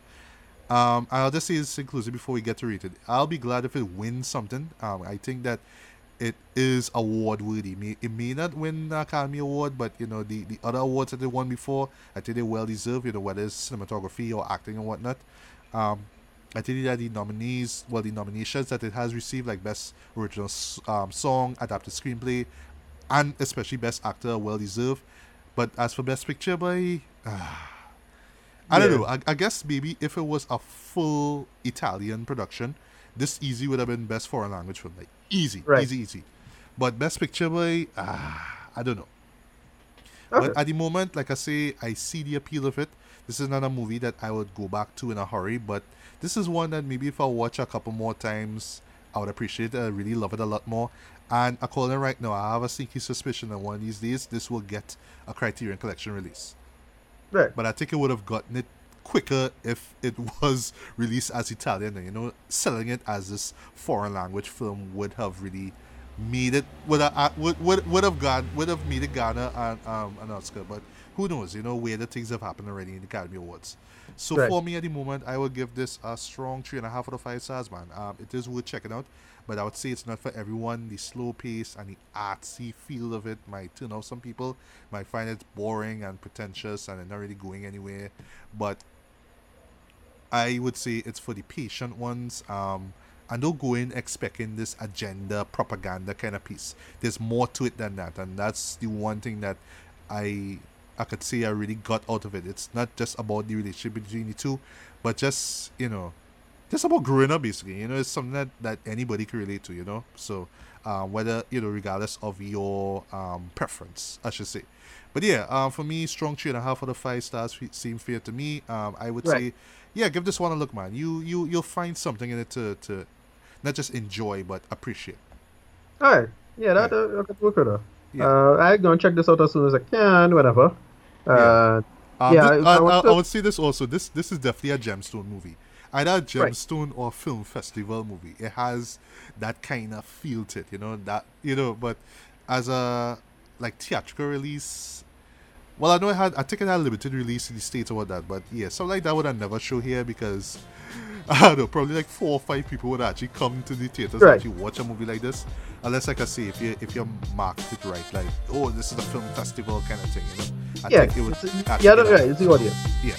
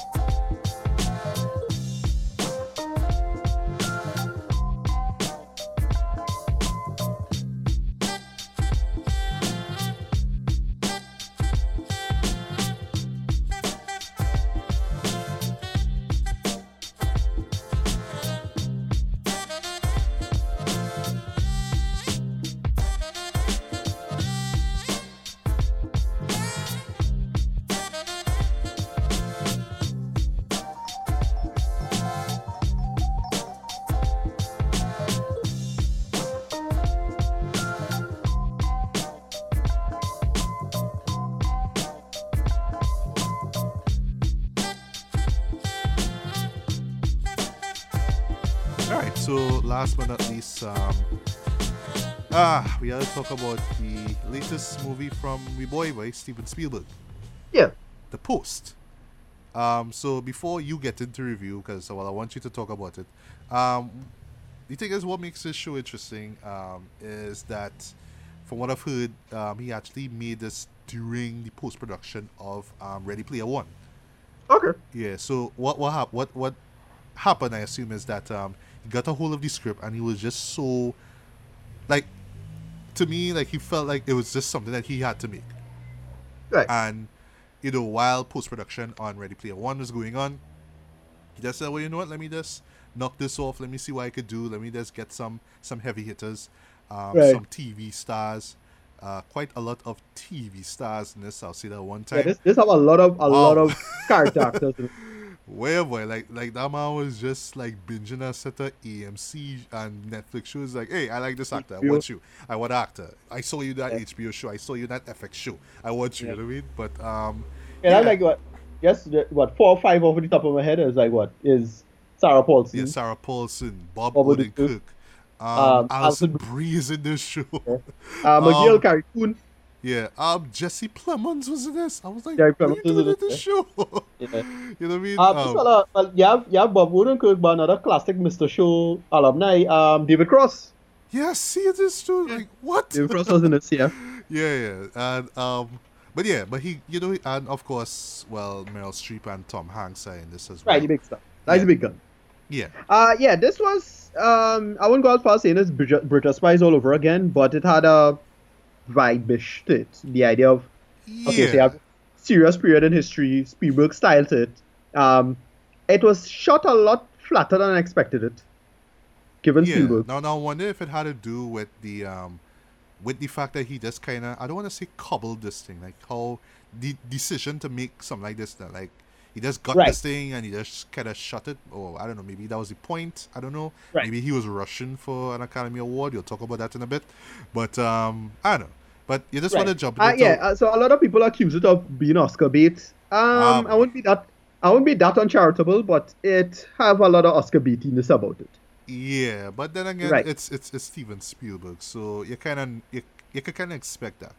Although um, I do well, I'm hoping that we don't really quite get that with um, Ready Player One. I'm expecting this thing to be as over the top and insane as it is, but just mature enough from well, mature as in Steven Spielberg mature, you know, and and fun as well, but not Oscar Beatty, like we have to stop and bring this one character and have John Williams do a score here and you know remind us, oh well, this is a Steven Spielberg film here. You know what I mean? But um, but what would I say here before we jump in? Well, before you do the actual review here. Well, sorry, the synopsis.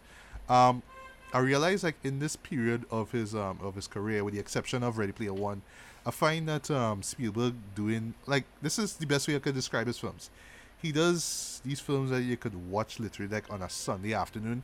Like you you you, you have your food, you sit down there, you, Yeah. you're on your, your, your couch, you recline you kick back, you relax. You don't really think too much about what's going on, but you just let the movie kind of, you just enjoy the experience of watching the film. It's one of those kind of laid back kind of films. You know, it reminds me of like what, um, the kind of film, like the style of films Clint Eastwood makes, by the way, you know? Yeah. That kind of, I'm older now, so I can't, I'm not as young and vibrant anymore. So let me just kind of kick back and relax and just really show the good in, in, in humanity and the good in us, that kind of thing, you know? So the Right. post feels like that, just like Warhorse did, and just like how um, Bridge of Spies did, in my Right. opinion. Uh, yeah, so basically it's Spotlight, but a little worse than Spotlight, in my opinion, personally. a little worse, but I want to hear your, I want to hear why you see a Right. little worse. But Right, yeah, so it, it, what's the right, so just the quick synopsis on your run through. So what it's about, it's uh, about what the, the the Washington Post yes, having to not blow open the story because I think the New York Times already did it, um, but just they're they more or less corroborating the what you call the Pentagon Papers. yes, right? So the Pentagon Papers is this really unfortunate kind of massive distrust of the American government. It was something that was leaked, basically um, showing what really going on in the Vietnam War. How the Vietnam War n- not going anywhere near as good as they thought it was. They was misleading the American public, blah blah blah blah. And the context of it works because Meryl Streep, I forget her name's character's name, but she her husband I think committed suicide. Yes. Um, her, she is um Katharine Graham. Gra- right, Um, Graham. Yeah, yeah. Right. She was like the first Alright, female so- publisher of um, well, a newspaper in this case is the Washington Post. So she right. took it and from she, she her. had to take over Yeah, she so she took control of it from her husband. Right. And they had to basically, the big call was whether or not you put it out or not because it's so close to the. The reason why it was this was different from, say, the New York Times is one, Washington Post are relatively small people at the time. Like, Mm. we know them as this amazing juggernaut, but this is what put them on the map essentially. Yes, which is Ah. something I didn't even know about until watching Yeah. this film. All right. And uh, in the case of. In the case of uh, the the idea that they were so relatively close to all of those um, you know, Washington type insiders and whatnot. And that's the working paradigm of it. Um, it just sets itself up as, oh, okay, this is this small paper that's really brave, and what they're gonna do given all this working pressure. You know, from with all the powers that be, especially at the time now. Right, that was a big thing because the, the relationship between news and politics wasn't as as as common as it was back in the days right? Way more common now, but that was a big deal then. So it's all of this for the first time again, this amazing political pressure and whatnot, and especially with the Nixon administration, which was like an unprecedented administration. Right. Yeah, and that's your working premise. You build from that, and it's just well, you know, secular sainthood, um, news people doing the news thing and sticking Yeah. it to the man, much like Spotlight. Yeah, power Powers of the that be- press. You know what I mean? It's, it's yeah, the powers that be fucking up, and we're gonna stick it to the man. So it's, Yeah. it's uh, it has that all the president's and, men- and, and, it's, and it's his sworn duty to let to let people know the truth. You know what I mean? right, That right. kind of. Right, and it, it had that all the president's men vibe to, to, to a certain extent. Yeah, good thing you mentioned that because we'll bring it back up a little bit later. But continue. Yeah, and it, but I say it's, it's like Spotlight. It, it pretty much like Spotlight. If you've seen Spotlight, you've seen this, in my opinion. Yeah, um, and, and to this day, to this day, like I still don't understand how that movie won Best Picture. You know? I Uh, still don't know. I was, that was I was that actually was rooting was for it. You remember, I was rooting for it. You could probably go back in the episode.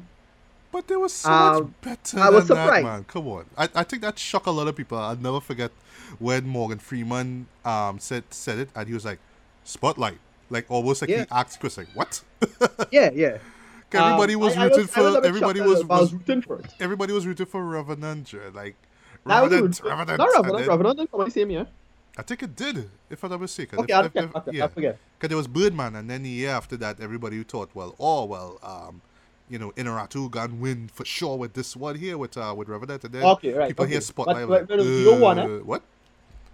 Well, Leo won. Yes, Leo won. All right, right, right. Yeah. The Leo won first thing. And, yeah, yeah, I look best back- director thing. So it's like, well, yeah, win some, it wins some awards, but still, we want. I wanted it personally to win best director, and then I heard Spotlight. I was like, uh, what? Yeah. But yeah, continue.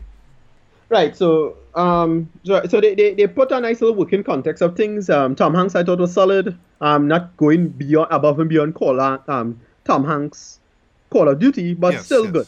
Yeah, Uh, Meryl Streep again, another one, pretty solid, but again not going above and beyond the Call of Duty of Meryl Streep. no, no, So no. it- It's one of those things that when you tell me that well Meryl Streep real good in this, is like well so, you know, it's that kind of thing. thing. Yes, yes, yes. Right. So that you're not that impressed with it in that sense. Yeah. Uh, but still, this is solid business for me overall. Um. anyway, you you that's my early first take. I wanna go ahead. All right. Um. Okay. Well, this this one is, is a little tricky to, to talk about because uh, for one thing, similar to to um, Darkest um, and Sumi, I'm I'm sure that it right, but I don't really I I didn't really know anything about uh about the history, you know, what's being told here in this story. So Right. um. Like I heard about the Pentagon Papers before. I heard about you know well where it all leads up to and all that kind of stuff. And I love how they kind of tie that into the very end. I mean, there's, there's not a big twist ending or anything like that, but it's a nice little follow follow up to uh well, a nice little lead in, I should say, to all the President's Men. I was like, oh okay, okay, okay, that's that's that was clever. I like that, right? Right. But yeah, I didn't really know anything about this, so I went in and yeah, I, I kind of wish that I knew stuff though. I wish I knew the history behind it, because then I could say, okay, I know who Bob Odenkirk is is, is playing. I know who um, Tom Hanks is supposed to be, or Meryl Streep is supposed to be. Right. I just had to learn from you know just from dialogue and what characters are saying and do it. Um, and for me, it took a while. But I felt that the first act kind of ran a little bit slow because at first I said myself, okay, is this about the newspaper itself, or is this about um, the secrets? Because basically, well, with with the Pentagon papers, just basically about uh, these these government secrets, basically that uh, the U.S. government were involved in the war, in the Vietnam War, in uh, in a lot of ways. Uh, Well, no, right. What what it was is just the reality of the war. So it's Yeah, just a bunch exactly. of shit that came out. yeah, That they say the war was going good, it wasn't going good. Um, yeah, they did a and- bunch of and- like really disturbing war crimes. Yeah, um, in and Vietnam. the, the overall point of it is that Orange. yeah, and the overall point is just that a lot of American soldiers went there to die, and Yeah, was, pretty like, much just like a big for it. in that way. It was because it was pretty, pretty goddamn brutal.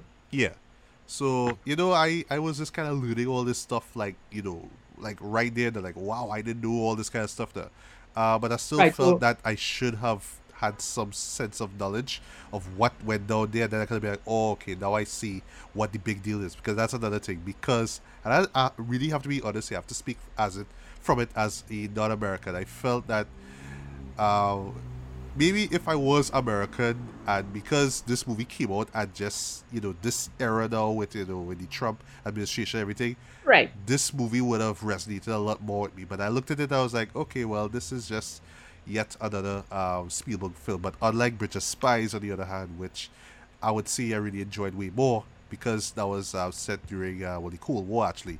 Um, Yeah. This one didn't really grip me as uh, emotionally or thematically as I, as I expected to. Because I mean, it's Right. Spielberg, So- right? So you know So that to. point, that point is like, yeah, it feel like a, a political timing movie. yeah. um, So, but that I was mean, not I big mean, maybe if it was like real, you know, real, uh, real keen on it, Right. real, real, uh, you know, real, po- uh, yeah, real keen on it. I should say. I would have, yeah, this would have released, stood out to me way more. But to me, it was just like, oh well, yeah, this is just a moment in history that kind of matters to Americans, not to everybody else. Really. Right, yeah, yeah. It's, it's one of those, well, you know, we never, we're not supposed to trust the government kind of thing. That was the first time they really got that um, in a public sense now. So that's, and it, it totally fed into the whole um, counterculture movement, hippie counterculture movement for the 60s. Yes. A lot of that.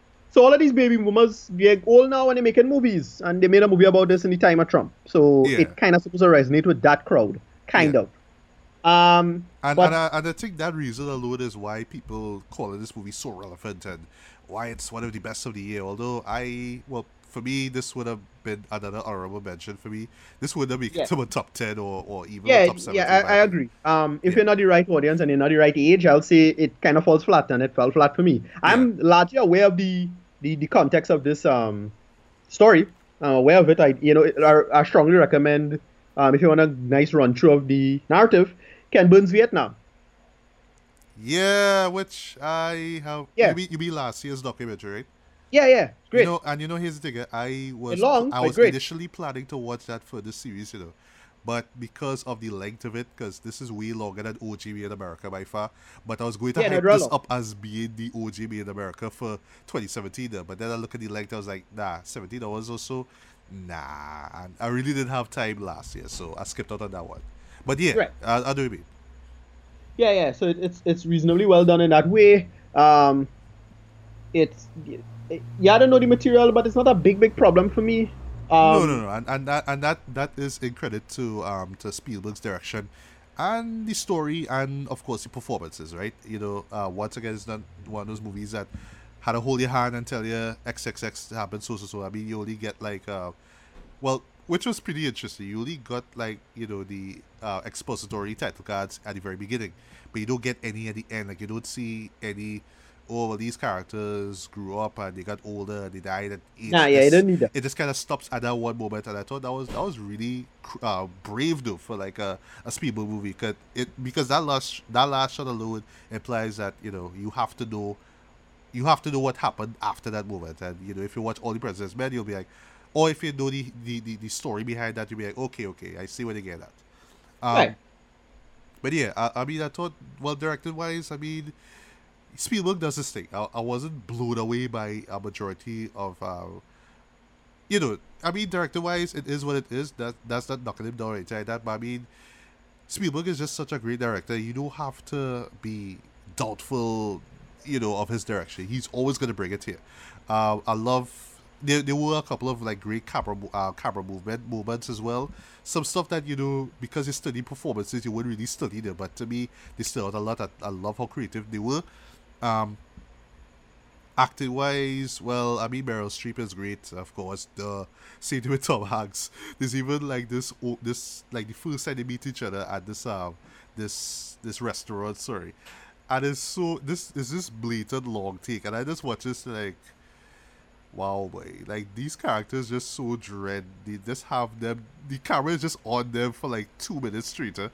and they just spitting out these lines. Just like wow, dread. But you know, you just need like another reminder of how great they are, how talented they are. But I wouldn't say that their performances really blew me away, unfortunately. But still, it's just like, well, you know, Tom Hanks is gonna bring it. You know, Meryl Streep is gonna bring it.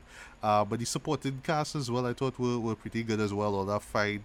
Some actors were underplayed more than others. Uh, case in point, Sarah Paulson. Yeah, Love Sarah Paulson, right? but she was playing uh, Tom Hanks's wife, and um, like you, you have a couple of moments where she's like talking and stuff like that. But I felt like she was literally in the background. Like there's a scene where uh, our well the the Washington Post team are, uh, scrambling trying to put these the pages of the the Pentagon pa- papers together.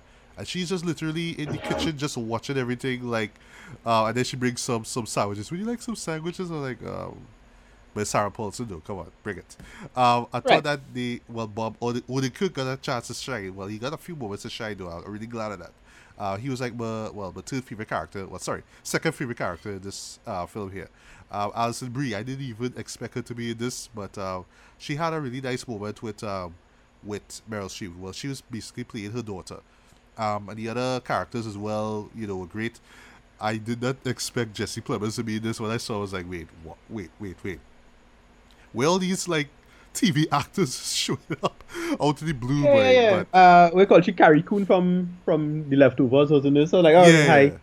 and you know, for just for them, just for them to be in a Steven Spielberg movie, I think was just like, you know, just like a rare opportunity in their lives, and I just felt they just jumped at the moment. It's like, yes, yes, we will, we will commit to this to this movie, even though we might get two minutes of screen time, whatever. We in a Yeah. Steven Spielberg movie, and yeah, they they do stand out. Uh, like I say, it's just more people stand out than others. Uh, the narrative as well uh, was well was well handled, even though I felt the first act was a little slow. Because at first I was telling myself, okay, is this about the inner workings of this newspaper? Because that was interesting.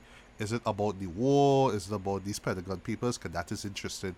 But is when you know the whole shenanigans went down with the New York Times. That's when the story really picked up. I was like, oh, so that is what the story is about. Because once again, I went in blind. I didn't even see any trailers for it. I just saw little snippets and heard how great and how Oscar Beatish it was, and that's all. Um, a subject of Oscar bait. Uh, I would see why people would call it Oscar baity because, well, once again, you're bringing the, the heavy hitter, you're bringing John Williams to, to score. Uh, you have the cinematographer, I forget the, the Janusz Kaminski. He does like a, a ton of uh, of Spielberg movies. Um, so you know, just the style of it, how it looks, how it's shot, how it's acted, and stuff like that. You know, you have that one moment where the camera kind of zero in on one character, and they doing this really this this great speech or something so profound and all that kind of thing. Is like the movie kind of stops for you to be like, yes, I must I must revel in this moment. I must yeah you know, dig into it and feel that warmth and feel that emotion. There.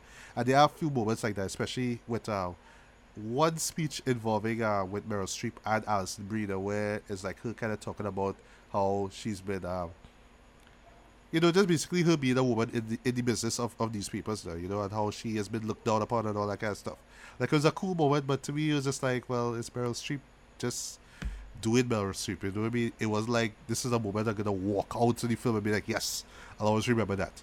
Um, so yes, it does have this kind of Oscar beatish kind of feel to it, but I would disagree with people who would think that the whole thing is like that. You know, I mean, it's just Spielberg doing his own thing. By now, he could kind of I don't want to say he could do these things in the street in the sleep. Sorry, but was the last time you saw like a really terrible movie from Steven Spielberg in the in the 2010s? Like, uh, cutting the, the closest I'll say is probably like I, I don't really feel um friendly with this big friendly giant. Oh, you know, oh BFG. You know, I I still haven't seen that one. You know, I was I don't know why, just, but not bad, eh? It's not like that yeah, bad, but it, I was underwhelmed by. Right. It just it just never hit me. You know. But yeah. I mean, if you saw like Warhorse and Lincoln and especially Bridge Spies, right. you'll know what to expect with this one, right? It it is what it is. Like I say, it's one of those kind of Sunday afternoon. You have your big plate of food, you kick back, you relax, I just want to feel the movie. You don't want to be bombarded by a set of violence and cussing and stuff like that. It's one of those right. kind of shows. You know, you, you don't really think about this. It's like it's like it's a grown folks movie, right? That's the best way to describe it. Um, similar to like what like the kind of movies Clint Eastwood, you know, doing right now. Uh, you know, and uh, the subject of that, you know, he he has a movie coming up. I think it's called the 15, 17 to, to, to Paris. Right. It's literally last week. Last week, while I was waiting for Darkest Hour to start, I learned that he directed that movie. Right. I did not know that, you know. I just saw a post. I was like, oh, okay, well, I have no clue what it is. I really thought that that man stopped directing, you know, because of his age, you know. I did not know that man still put, still making movies, but I'm like, wow. Even if the movie sucks, you have to admit, you have to praise this man's um, dedication, though, this man's work ethic, right? He's like, yeah. what, like late 80s, whatever it is, and he's still making movies, right? I don't know if uh, if Spielberg is gonna follow that same trend as well. But yeah, he is older. He is making more grown up kind of movies as well. Um, so yeah, you know, it's it's one of those type of movies. Um, so if you enjoyed Lincoln and um, and Bridge of Spies, then you will totally enjoy this one. Um, if you want more flashiness, if you want more excitement and thrillers, well, sorry, more suspense basically, because it it is a it is a political thriller, right? But to be a it I've really felt the, the thriller vibe though, like in in parts, in, in segments, that throughout the movie. Like it wasn't like had me biting my nails or whatever like that. It just was like a normal drama. It felt like that to me. You know? Um yeah. but in no way would I say it's a bad thing. I mean, at the end of the day, it is Steven Spielberg doing what Steven Spielberg does. If you can accept that, then you'll enjoy it. But if you're looking for something more, if you want to be like you know spellbound and be like, yes, this is another masterpiece, then you'll be kind of disappointed with this one, to be honest. And while I wasn't disappointed by it, I thought it was it was it was fine. It was decent. I learned a lot from it. Some stuff that I didn't even know about. It uh, it is American history. Uh, I would say that I came out of it, you know, really feeling it though. Like I saw it, it was there, but it I wasn't really captivated by it or I was I was engrossed by it. I was in, intrigued by it, but I didn't walk out of it like, yeah, but I felt that one, but this one hit me, my guts, this one hit me, my heart. It was just like, yeah, it's another Steven Spielberg movie. You know, you kind of come, you kind of you kind of know the formula by now. I don't want to call it a formula, but that's he that's he would have in my head. But you know, it is what it is. So take it or leave it. That's how I felt. Uh, yeah, this, this but, was this was solid for me, but it fell flat. Um, yeah. I thought it would have been much more exciting and, and engage, engage, um, engrossing Um, like say this movie, like Bridge of Spies. Yes, You know, yes, Bridge yes. Spies had a workable arc and, and totally worked. This was like, well, it's, it's Spielberg. It really felt like Spielberg doing Spotlight all over again. It really felt like that. yeah, Um, and while Spotlight worked because the material is more relevant in terms of time, yes, and I, I thought Spotlight was kind of out of time in terms of the, the dating of the the material now, like what they're talking about. Yeah. It's like, oh, we don't talk about that like 10 years before. This was. Yeah. And, you know, the idea that, well, it, it mattered in the modern context because of Donald Trump is like, well, not really. not really. um, That's the thing. Like, yeah, it has a few parallels, but it really fit the way you think it fits. Yeah, like, Uh, like I get the whole idea of you know the power of the media and how the government might want to fight down the media, but Right. yeah, in terms of like I get the historical comparison and whatnot, but I don't think it'll help in terms of this movie's longevity. Like I have a feeling people might forget this movie in, Right. like, in the next five years. Will be, like, oh yeah, there was that one show, right? Oh yeah, there was nominated for best picture, but it didn't win. And I'll just say this before we get to read it: if this show happened to win by best picture, wow. That would be like an That- even yeah, bigger disappointment kind- I'll- than that. that, that I'll take some bullshit far, but by far. again, I've seen almost all except, but this was, yeah, I can't really give it to this. Sorry. Yeah. So for me, I would give this uh decent three and a half out of five stars. Um, Right. see, I mean, it's worth checking out though, especially if you if you like uh, It's fine. if, if yeah. you if you like the the old grown folks Spielberg movies. But uh, if you just want like if you expected this thing to be just mind blowing and such an epic movie, then you're not gonna get that. You might as well just wait a few months until Ready Player One comes out, or you might go back to his older stuff like Schindler's List or you know Saving Right. Private Ryan. But it, to me, it is what it is. I can't really complain too much. I mean, I wish they could have been a, uh, I wish they could have really engaged me a lot more. I wish I went in with more knowledge, but yeah, it was what it was, man. You know, so take it or leave it. Uh, so what was yeah, your? uh, uh, yeah, I myself, I one one think about it. I give it like a mo- low movie tongue.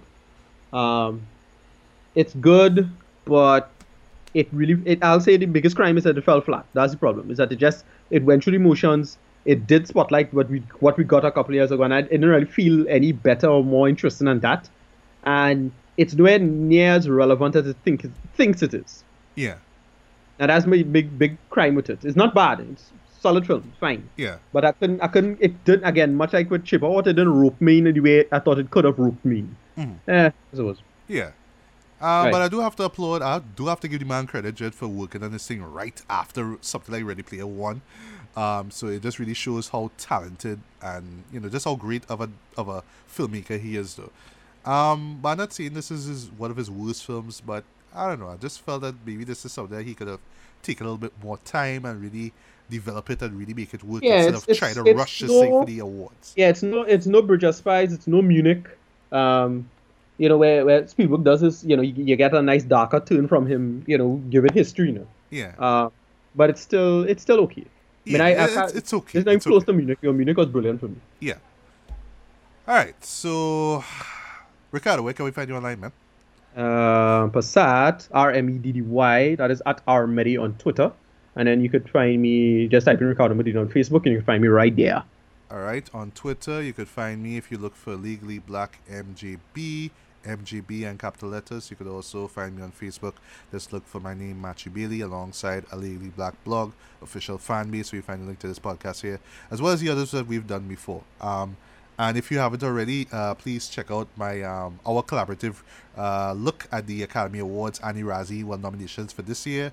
You know, with uh, Wayne S. Rock and Samali Polanyi and Julian Nees. So you know, check that out and feel free to let us know what you thought about these Oscar nominees that we mentioned here. Do you think they're gonna win anything um, during the awards, or you think they're gonna? I was gonna say snub, but do you think they're not gonna win anything at all? You know, they're just Yeah. there as as uh you know as placeholders basically, but they're not gonna win anything for sure. You know, so feel free to comment below and let me know. All right. Right. So in closing, uh, stuff to look forward to. Uh, well, theatrically, uh, we- well, Wednesday, the time of this recording, uh, we're supposed to be getting the theatrical release of Three Billboards Outside Ebbing, uh, Missouri. Uh, this was like one of the first reviews that I did for the year. You can check out the review for that. Also, on Valentine's Day, which will be Ash Wednesday, we're supposed to be getting uh, uh, the ending boy of that horrible Yeah. trilogy, of that Fifty Shades trilogy that I Yeah, hate so much, uh, Fifty Shades Freed. Right. I do even want to know why it's called free. but Uh-huh. uh, but anyway, but um, that same 15, 17 to Paris that I mentioned before. Now that I Yeah. saw the trailer it and now that I know it's directed by Steven, uh, sorry, by by uh, Clint Eastwood. Yeah. Now I want to see it. Now I'm curious to see how it is. If if the reviews are kind of like well, the it, the show kind of meh, however it is, I probably won't go. Um, but Well, I'm really curious to see because I love you know, Clint it's Eastwood relatively a relatively conservative director doing a you know talking about a relatively conservative topic because it's about I think basically some Muslim guys who did the stabbing I think. Yeah, something like that. Um, Right. But I hope So- that we don't get another American sniper where.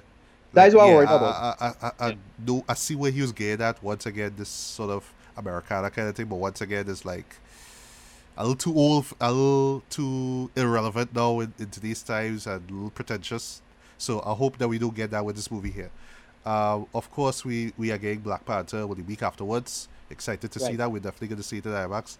And quite ironically enough, we get the Shape of Water the same day. So uh, this Right. movie probably going to last probably a week in, um, in CC8. I know that for sure. Also, for the stuff, uh, I see we get Death Wish, which was that movie that was uh, pushed back Right. uh, because of, uh, I think it was because of that shooting, well, the Texas shooting. Yeah. Yeah, they pushed that back. Uh, of course, that's Eli Roth's take on the classic 1974 uh, revenge drama. Uh, I I, I, I, I don't know. I can't remember if we talk about the trailer. My problem was the the idea of Bruce Willis being seen as a like a nobody. Like the, one of the reasons why the original Death Wish worked is because the guy is not an action star, yeah, exactly. He was and just Bruce a Willis guy. is a known action star. So they Yeah. could have cast somebody else, somebody like Tom Hanks would have worked, or somebody like that. Now, where oh shit, you know this older guy fucking things up, but. He, Bruce Willis already is kick a lot of ass. Like we know him for that. So yeah, we, we know that, yeah. But I Yeah, just worry with Eli Roth's taking it though, because you know Eli Roth. I know he's gonna amp up all the brutality and the violence up to like eleven, but I think that's gonna really hurt the the core of film though, because, um, you know, just with the original film now, you know, it was about revenge. You know, the, you understand the guy's motivation, but it was also the idea of um of, being a vigilante in, during that period. So. I just have a feeling that he will just play up the violence way too much and lose the point of it. Uh, and I kind of don't want that movie to, to play along that line, but I have a feeling because it's Eli Roth, we're going to get that anyway. We'll see. Yeah, Whatever. we'll see. All right, so that's pretty much about it. So once again, guys, good morning, good afternoon, good evening, good night, whatever you listen to this. This was Matthew Bailey, and, Ricardo Medina. and we are signing off from another episode of BSB to Bailey. So until the next one, take care. Pieces. Yeah. All right.